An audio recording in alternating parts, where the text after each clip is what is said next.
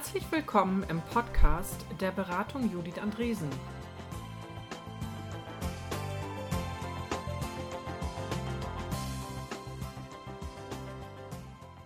Moin aus Hamburg. Herzlich willkommen im zweiten Podcast der Beratung Judith Andresen. Es ist der 29. September 2015. Mein Name ist Judith. Während der Code Talks in Hamburg sprach ich mit Lars Jankowski über technische Innovation. Geräuschetechnisch ist diese Aufnahme nicht so toll. Wir haben uns auf ein Eis in Planten und Blumen getroffen. Gelernt ist nun, Aufnahmen in leeren, hallenden Konferenzräumen sind nichts. Und Außenaufnahmen sind auch nichts. Wir werden weiter probieren. Wir freuen uns auf euer Feedback und wünschen viel Spaß und viele Erkenntnisse im Gespräch mit Lars über technische Innovation, Erfindungen und was sonst noch alles so dazu gehört, damit man was Cooles Neues macht.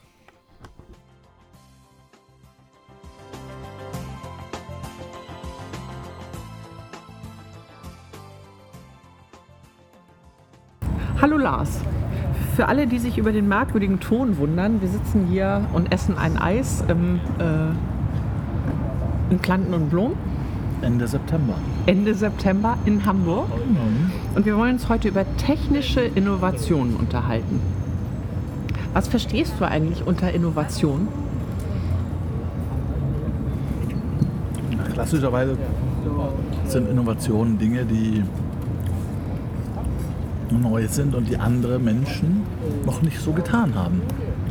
Und die natürlich Sinn machen sollten. Mhm sehr, sehr einfach, Innovation zu machen und man macht etwas, was wenig Sinn macht. Mhm. Ich habe, mein Trick vor den Podcasts ist immer, ich gucke mal in Wikipedia nach. Und das, was du gerade beschrieben hast, ist eine Invention, ist eine Erfindung. Eine Innovation ist etwas, was sich auch durchgesetzt hat. Aber ich glaube, ja, dass. aber du bist ja auch schlau.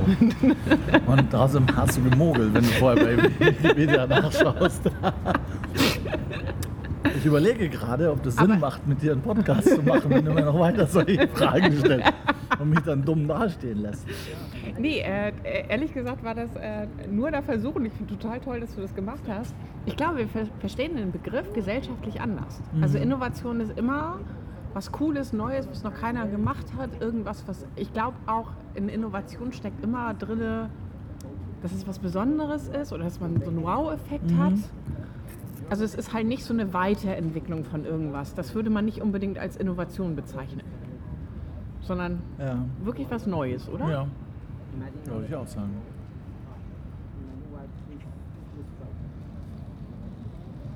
Was ich in Unternehmen beobachte, ist, dass die versuchen,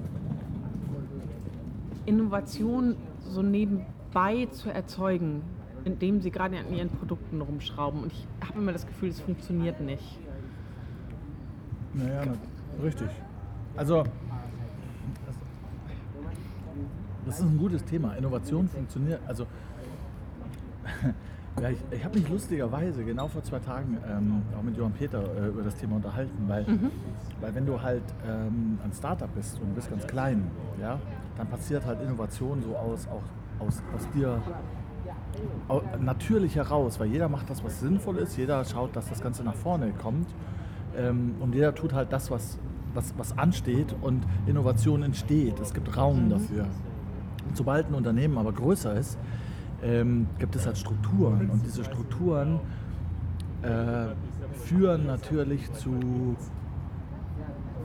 gewissen Vorteilen, weil man kann sich innerhalb dieser Struktur bewegen, in seinem, in seinem Rahmen, aber gleichzeitig auch zu, zu einer, also ähm, ich sage jetzt einfach mal zu Denkverboten aus dieser Struktur herauszubrechen. Und dann äh, entsteht natürlich Innovation, weil Innovation ganz oft ähm, eben übergreifend ist. Du kannst halt nicht einfach sagen, ich mache jetzt, ich sage jetzt mal, ich mache jetzt eine Innovation im Marketing, ja, äh, das ist eher unwahrscheinlich, aber vielleicht, wenn, wenn man Marketing mit Technik und sich mit jemand anders zusammentut, ähm, dann entsteht auf einmal Innovation, weil in der Gesamtkombination irgendwas Neues weil entsteht. Weil die was sehen, was sie vorher nicht sehen konnten. Genau, richtig. Und dann dazu musst du aber aus dem Silo rausdenken. Mhm. Und je größer das Unternehmen, je fester die Strukturen, desto fester ist dieses Silo-Denken.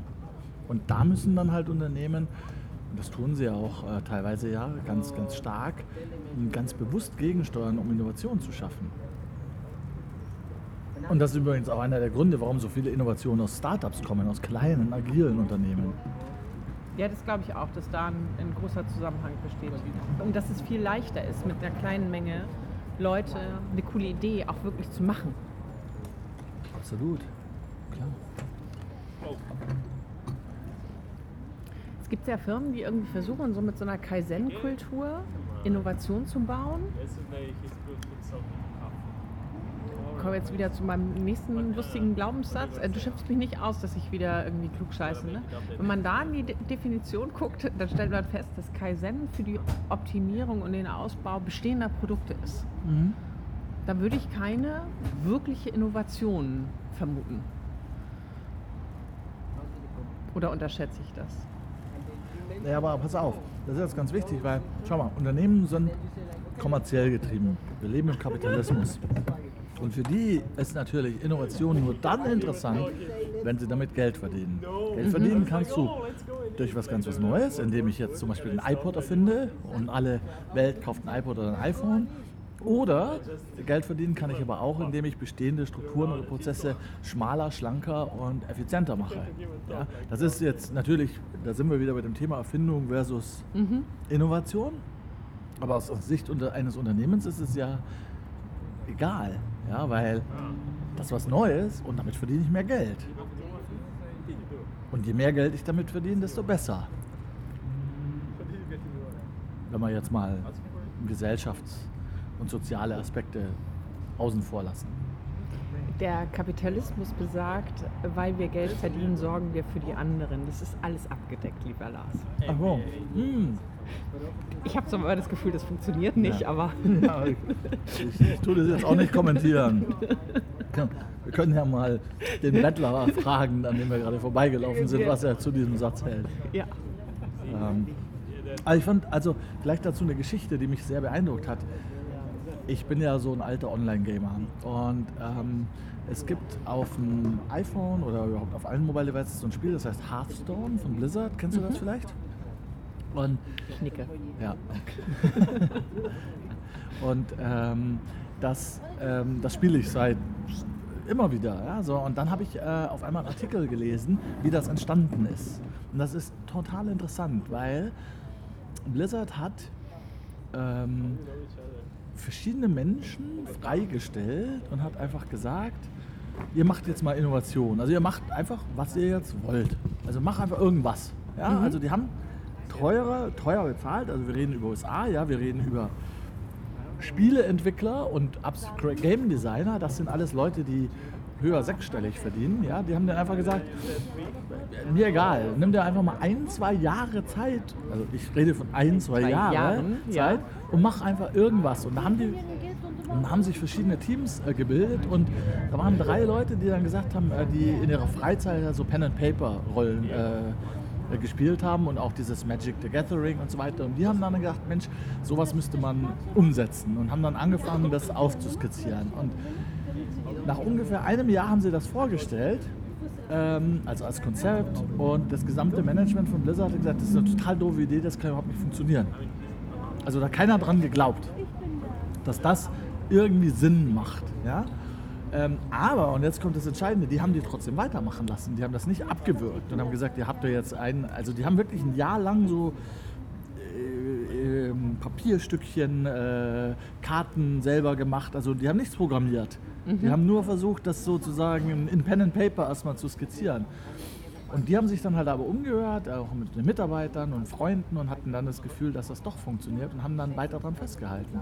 Und heute ist Hearthstone ähm, einer der Treiber, sicher auch vom der, der größeren Treiber äh, bei Blizzard für ihren Umsatz und Börsenwert. Ja. Aber die und müssen die dann ja irgendwas haben. gehabt haben, dass sie denen geglaubt haben? Oder meinst du, das war eine bewusste Entscheidung? das sagen, war eine bewusste Entscheidung. Wir haben ja gesagt, wir glauben da nicht dran, aber wir lassen die einfach mal machen. Und das ist eigentlich das, wo Innovation entsteht. Wenn du, weil wenn, wenn du Zeit hast und Muße und genau. Dinge mal querdenken kannst das steckt ja so ein bisschen in diesem agilen Slack auch drin, von dem ich mir das Gefühl habe, dass den im Wesentlichen keiner aushält. Also Management hält nicht aus, Leute nicht voll auszuplanen.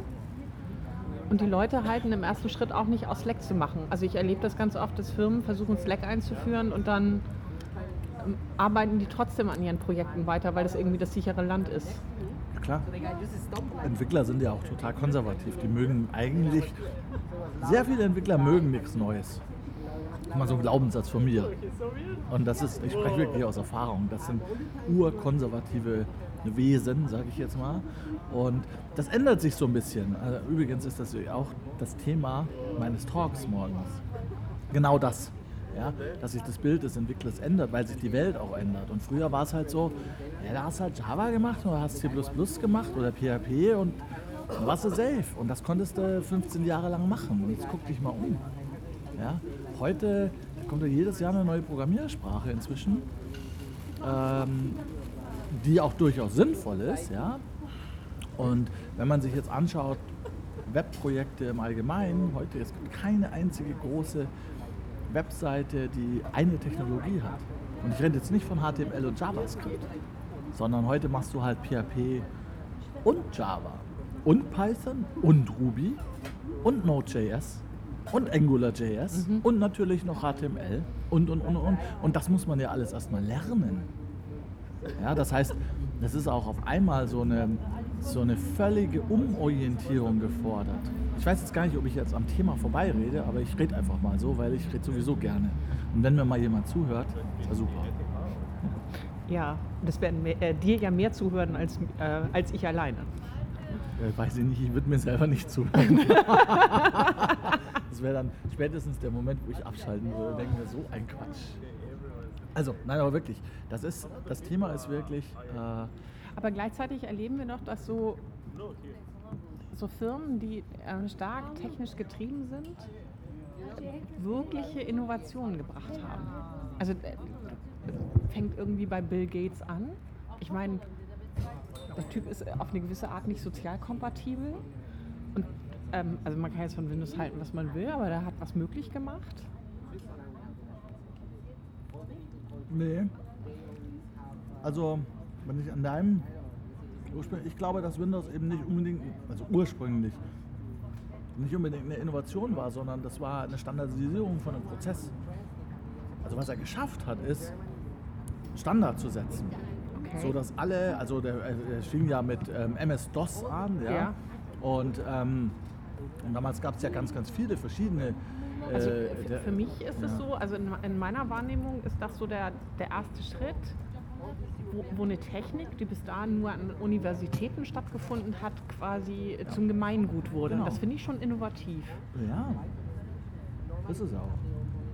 Aber es ist genau das. Das ist eine Verbesserung eines bestehenden Prozesses. Das heißt, die eigentliche Innovation Weil, kommt nicht von ihm. Naja, alle Leute hatten irgendwelche Computer, ja. Und was er dafür gesorgt hat, ist, dass alle irgendwie ein, auf der gleichen Basis arbeiten und dann konnte darauf on top auf einmal ganz viele Leute ein Word, ein Excel oder sonst was programmieren. Ja? Ähm, und diese Standardisierung, diesen Standard, den er gesetzt hat, den muss man auch ähm, unglaublich dankbar sein, weil sonst äh, wäre das Berufsbild des Entwicklers heutzutage gar nicht mehr darstellbar. Weil du müsstest ja, mhm.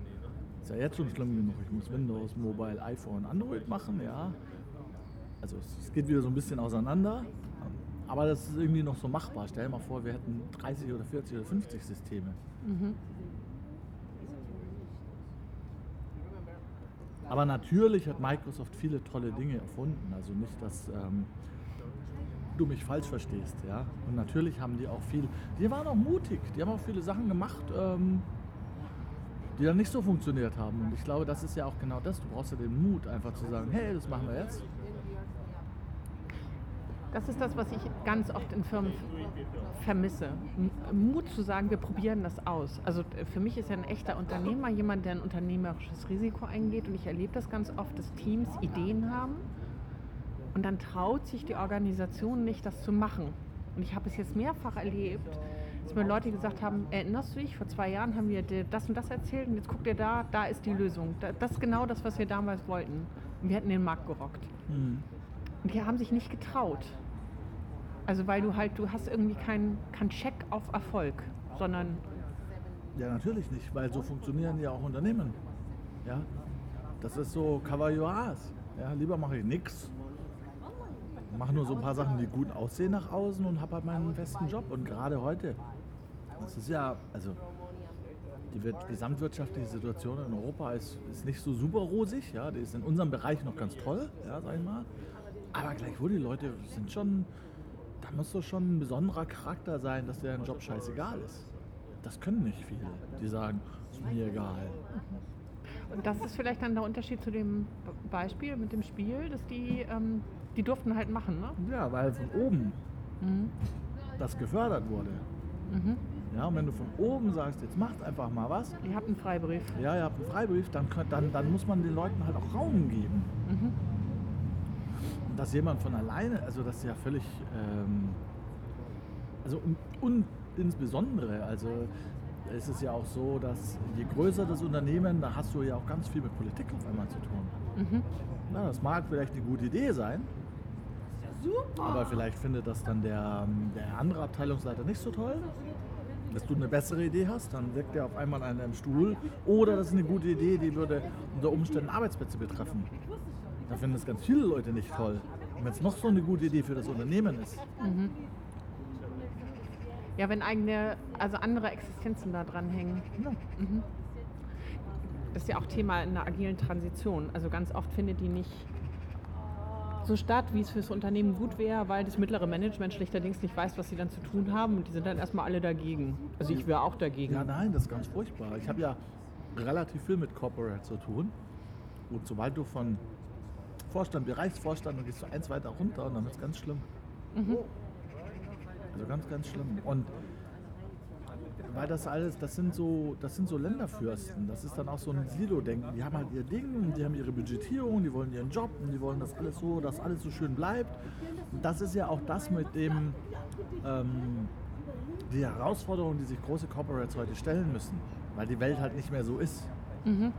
Ja, die Welt ist nicht mehr so und die können damit nicht umgehen. Also dass, dass auf einmal das Internet irgendwie wichtiger ist wie vielleicht eine Lage. Also wenn ich jetzt ein, ein großer,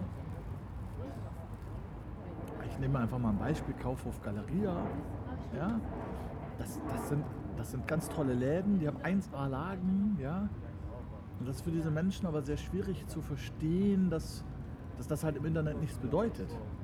Ja? Dass das irgendein jemand vielleicht viel größer ist, der noch nicht mal ein Ladengeschäft hat und der vor drei Jahren noch gar nicht da war. Ja? Und das ist, äh, das ist schwer, das ist auch schwer zu schlucken. Also ich, verstehe wir begleiten unter anderem gerade ein Unternehmen, die massiv ihr Produktportfolio umgebaut haben, nachdem die online gegangen sind. Also die haben vor zehn Jahren oder so einen Online-Shop gebaut.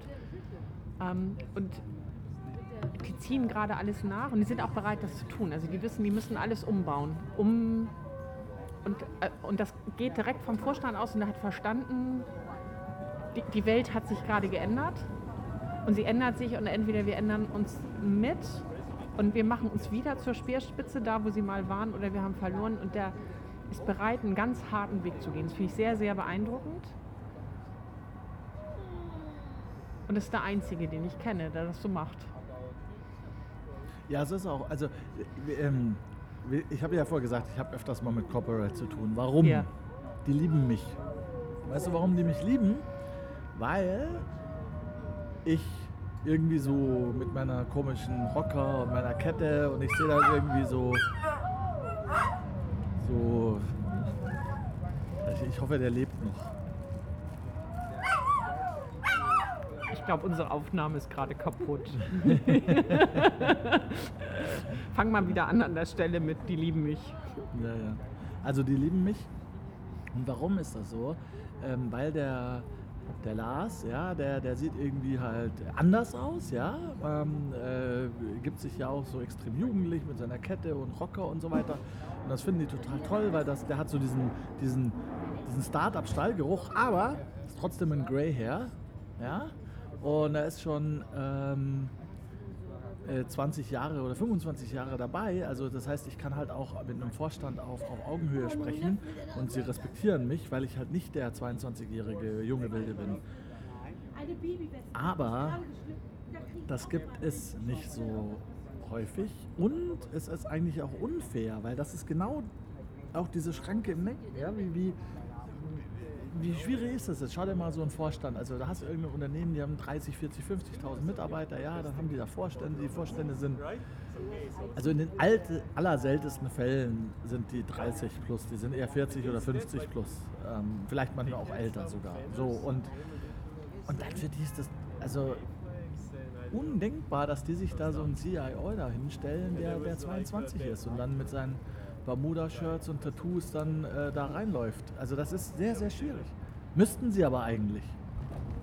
Und auf der anderen Seite, und jetzt mal andersrum, also das klingt nämlich jetzt so aller Vorwurf, es ist aber auch die Arroganz der Jugend und äh, der, der, der jungen Startup-Leute, die verstehen natürlich auch wiederum nicht, ähm, was es für Realitäten halt im Konzern gibt, äh, mit denen also für die ist halt ganz klar, du musst halt irgendwie, das musst du halt neu machen. Er muss halt tausend Leute rausschmeißen. Ja, ist halt so. Ja? Und das ist in der Tat auch richtig. Das müsste passieren. Aber es gibt halt mal Werte in einem Unternehmen, es gibt soziale Verpflichtungen, es gibt ähm, andere Effekte. Und dann muss man dann halt ähm, sozusagen so einen, so einen Schwebe finden. Und das Interessante wird auch sein, klappt das? Also weil so ein Unternehmen wie ein Amazon oder auch andere Player sind ja in ihrer Radikalität unglaublich, unglaublich hart. Ja, weil das ist denen ja völlig egal. 10.000 einstellen, 10.000 rausschmeißen. Jetzt machen wir das so, jetzt machen wir das so. Während, während ein, ein, ein familiengeführtes Unternehmen oder auch ein, ein deutsches Unternehmen, was es seit, seit 50 oder 100 Jahren vielleicht schon gibt, das agiert nicht so. Das möchte auch nicht so agieren. Das möchten ja auch die Leute nicht, die hier leben. Das gehört ja auch dazu. Und, und jetzt auf einmal sind wir aber in so einem internationalen Spannungsfeld und da ist schon die Frage, wo ja, und, wir uns entwickeln. Und du musst halt Risiko gehen, um Innovation zu erreichen. Und, ähm, und wir sind risikoavers. Ja, natürlich. Du hast, äh, du hast äh, ein Shareholder Value, ja. Was glaubst du denn, was passiert, wenn, wenn jemand Risiko geht und das wird nicht gleich bei den nächsten Quartalszahlen oder im nächsten Quartal sichtbar? Da haut es mhm. dir so den Börsenkurs runter, ähm, sodass du gezwungen wirst, diesen angefangenen Innovationsweg abzuschneiden. Weil auch der Shareholder will kein Risiko, der will einfach nur mehr Wert haben. Wenn natürlich dann aber jemand hinkommt und das neue iPhone äh, erfindet, ja, dann, dann schreien sie, jubeln sie alle.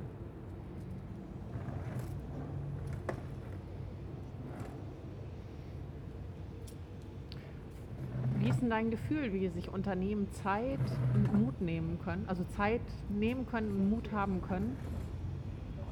Also wie geht denn das eigentlich? Also angenommen, ich habe jetzt 20.000 Leute im Konzern. Wie geht denn das? Sind wir, also es gibt ja diese große Debatte, kann ich eigentlich Innovationen im Laden machen oder nicht? Und ähm, Mathe Schrader zum Beispiel hat vor kurzem gesagt, wenn ich ihn richtig verstanden habe, äh, ich muss alles ausgründen. Ja, der grüne Wiese-Ansatz ist ja auch den, den ganz viele gehen. Ähm, das ist der einfache Weg, weil ich natürlich sagen kann, hier habt ihr mal 100 Millionen, macht mal bitte auf der grünen Wiese ganz tolle Innovationen. Das transformiert dir aber natürlich nicht dein Kerngeschäft. Ja. Das kann dir schon den Hintern retten, ja, weil du halt zumindest den Mut hattest, irgendwelche jungen Wilden mit genügend Kapital auszustatten, damit die da was Schlaues tun, hoffentlich aber dein, dein Kernkonzern ist immer noch, also ich glaube, dass dieser Weg der Transformation schmerzhaft ist und diese Schmerzen ist es, vor denen jeder zurückschreckt, ja, weil wir natürlich, weil wir natürlich eben nicht wollen, dass, dass sich Dinge ändern oder, oder auch, ähm, auch in der öffentlichen Wahrnehmung. Wie, wie sieht denn das aus, wenn ein Konzern sagt, ich tue jetzt hier mal, also ich rede jetzt mal über meinen Bereich, ja, mhm ich habe das halt auch oft gesehen, da sitzen halt 500 oder 1000 Entwickler. Die sind nicht mehr richtig ähm, auf der Höhe der Zeit. Die sind da halt schon seit 10, 15 Jahren. Und also das ist halt, da musst du halt versuchen, diese Leute dazu zu bringen, eben genau das, was ich vorher eingangs gesagt habe, diese neue Welt zu akzeptieren und Dinge zu lernen, also die, mhm. Quali die, die Kern, die Kernqualität eines, eines, eines Mitarbeiters in der IT muss eigentlich sein, eine Neugier sein und eine Bereitschaft und ein Willen, immer ständig neue Dinge zu lernen. Und jetzt hast du aber leider 80 Prozent, die das nicht wollen. Was machst du denn da? Da kannst du eigentlich die nur irgendwie möglichst sozial Aber die musst du loswerden. Und das ist, äh, das ist, äh, das macht dir deinen Ruf kaputt. Ja, da sind dann die Leute, die das nicht mögen, dann, reden die. Ja, das ist einfach unheimlich schwierig. Ja, und es geht vielleicht auch gegen, gegen Werte im, im, im Unternehmen. Das ist, ähm, aber das, diese Schmerzen, da kommst du nicht drum herum. Und das Gemeine daran ist, wenn du dann, sagen wir mal, du entlässt 500 und stellst 500 ein. Nach einem Jahr musst du aber trotzdem wieder ja, weil von den 500 vielleicht nur 100 den Weg mitgehen, so wie du es haben willst. Und der Unterschied ist ja auch so krass. Also ich habe gestern, vorgestern auf der Bits im Brezel hat einer gesagt, das stimmt, das kann ich so unterschreiben, dass ein guter Ingenieur ist halt nicht mal vielleicht doppelt so gut wie einer, der nicht so gut ist. Der kann zehnmal so gut sein oder 20 Mal so gut sein. Für dich als Unternehmen wert sein. Und diese Leute musst du halt identifizieren und fördern. Das heißt nicht, also Und nicht, den Freiraum geben. ja, auch den Freiraum geben, genau. Und, und vielleicht aber auch, um auch mal eine Lanze zu brechen, das klingt so ein bisschen scary jetzt. Ähm, es kann natürlich auch nicht nur Generäle und Lieutenants geben, es muss auch Soldaten geben. Ja? Es muss nicht jeder der super Brillante sein. Ja? Es kommt immer nur auf seine Rolle an. Schwierig wird es halt dann, wenn Menschen in eine Rolle wollen, für die sie eigentlich nicht gemacht sind, weil sie sich überschätzen. Ja, da haben wir halt dieses Statusding beruflich, ne? Also Ja.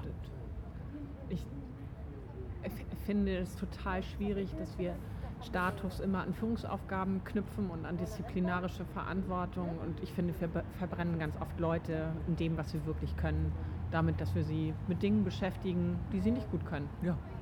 Ja, Das ist aber auch, das ist ja dieser, es gibt ja auch diese, diese Egoless Programming. Und ich finde, man sollte halt auch ähm, sehr viel mehr das auch auf den gesamten Alltag anwenden und sich so im Ego ein bisschen zurücknehmen. Du weißt ja, dass ich ganz viel mit CTOs und ich habe da ja auch schon viel drüber geredet und es kommen immer wieder Leute und Gründer zu mir, die sagen, oder auch CTOs, die sagen, ja, ich ähm, habe jetzt hier ein Unternehmen, ich war halt früher mal Entwickler und jetzt bin ich halt auf einmal, rede ich zu viel?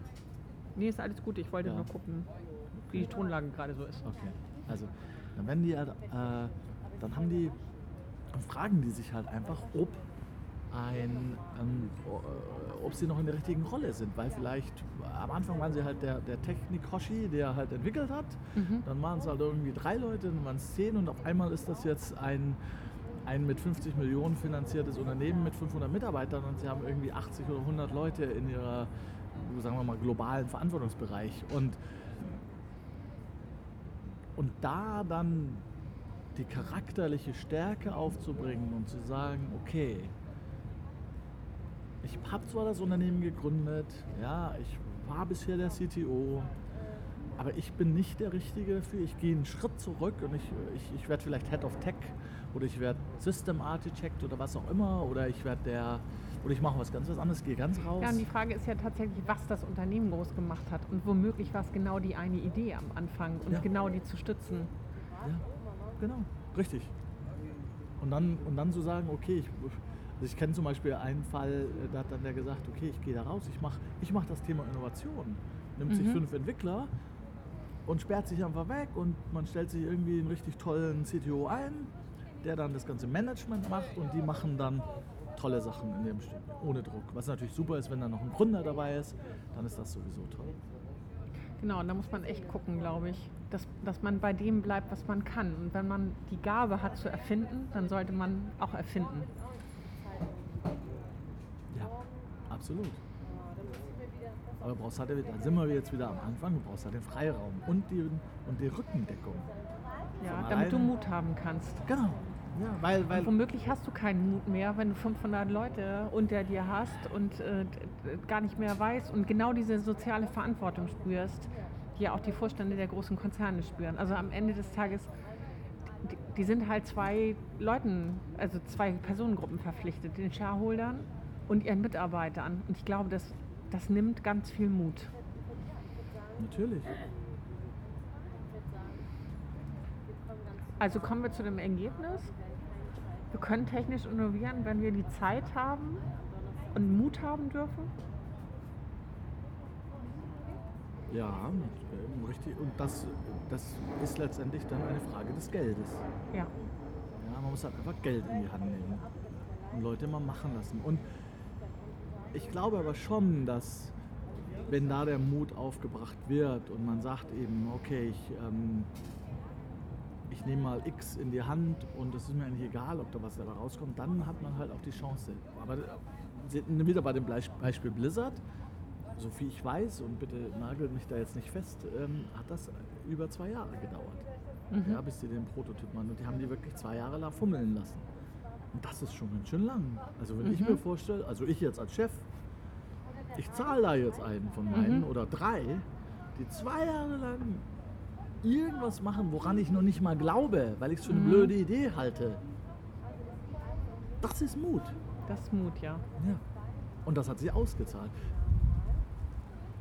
Es waren aber natürlich auch nicht die einzigen. Da waren noch andere Teams und da ist halt nichts raus geworden. Muss man auch sagen.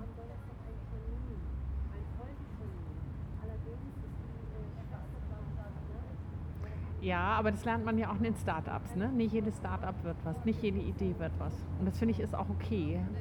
Aber die Frage ist halt, wie man das als Unternehmen nachspielt. Ja, richtig. Raum, Zeit, Geduld und Mut. Mut. Mut ist das Allerwichtigste. Und sich aber auch den unangenehmen Realitäten stellen. Also das ist vielleicht auch was. Die, die Welt verändert sich so schnell und ähm, wir, also nicht nur Internet, global, Strömungen, also da ist so viel, also das geht einfach exponentiell. Also das ist ja auch das, wenn man sich das überlegt, wir, wir Menschen, wir verstehen ja exponentiell nicht. Ja? Also ich, ich fand total toll auch gestern, vorgestern einen Talk gesehen, ähm, der hat so schlecht mit Namen, ich weiß jetzt gar nicht mehr, wer das war der hat äh, gesagt, die, ähm, hier, weil du vorher Microsoft gesagt, Windows, ja, äh, Windows, wann war das, 95, ja? Also Windows 95 gab es, aber davor ja. gab es noch 3.1. Ja, genau, okay, also sagen wir mal 91. Mhm. Ja. So, von einem, siehst du? das ist mein Alarm. So. Also also 91. Von 91 bis, bis wann fingen die Smartphones so richtig an? 2008, 2009, ja? ja. Also wir hatten quasi Zeit zu lernen, Programme für Windows oder für, für, für den PC zu schreiben von, von, von 91 bis 2020 Jahre, über 20 Jahre, 25 mhm. Jahre. So, und heute ist es so, dass äh, die meisten Internetunternehmen mehr Geld mobile machen als also mehr Umsatz mobile machen als auf dem, auf dem PC, sag ich jetzt mal. Ja. So, und das sind aber nur fünf Jahre. Mhm. Also relevante fünf Jahre. Das heißt, wir haben voll 25 Jahre Zeit zu lernen, wie macht man, wie macht man Programme damit, mit denen wir Geld verdienen können auf dem PC. Mhm. Jetzt haben wir nur fünf Jahre Zeit gehabt für Smartphone oder Tablets, Mobile. Mhm. Ja, und die nächste Innovation, da, da, kannst du dir sicher sein, da haben wir noch zwei Jahre Zeit. Und das ist genau das, wie exponentiell funktioniert. Und damit können wir aber schwer umgehen. Mhm. Weil, weil, weil das rauscht so links und rechts an uns vorbei. Und das adressiert ja genau das, dass wir das Thema Lernen viel an, also anders umarmen müssen.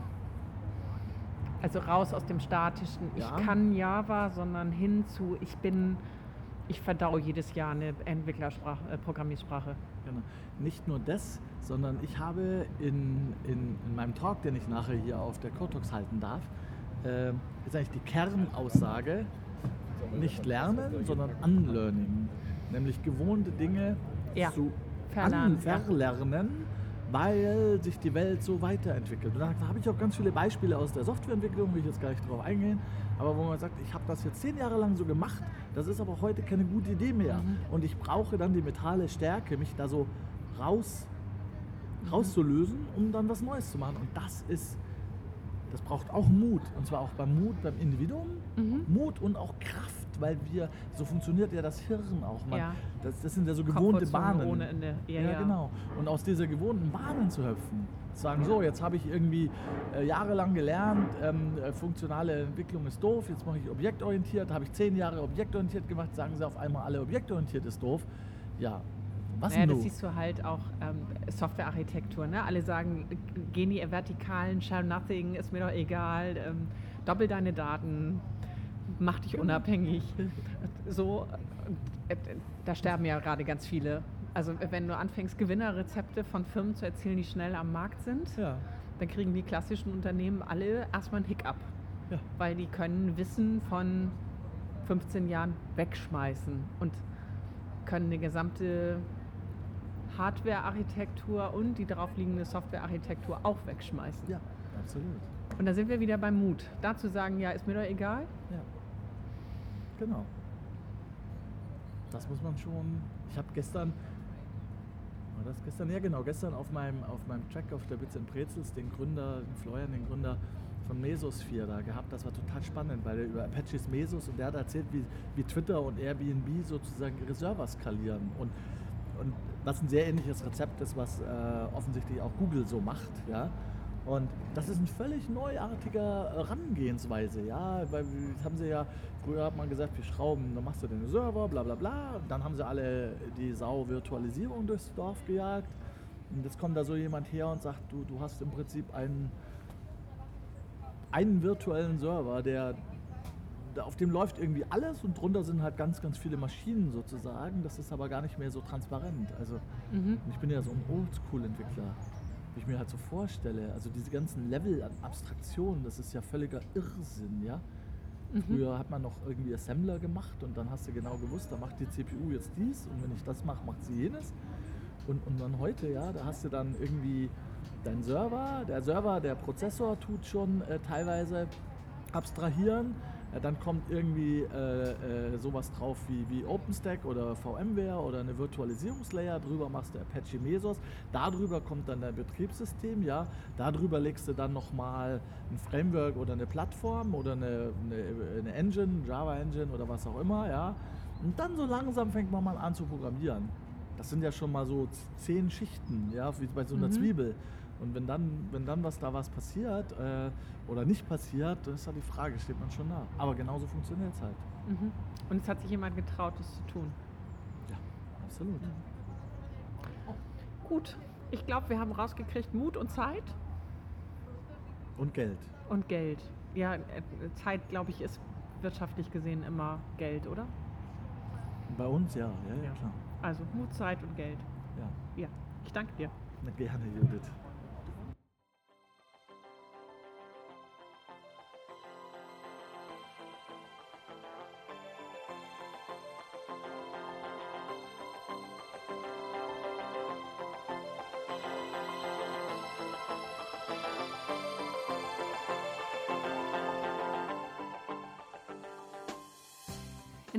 Sagt man Tschüss. Auf Wiederhören im Podcast der Beratung Judith Andresen. Ihr findet alle Folgen unter judithandresen.com/audio.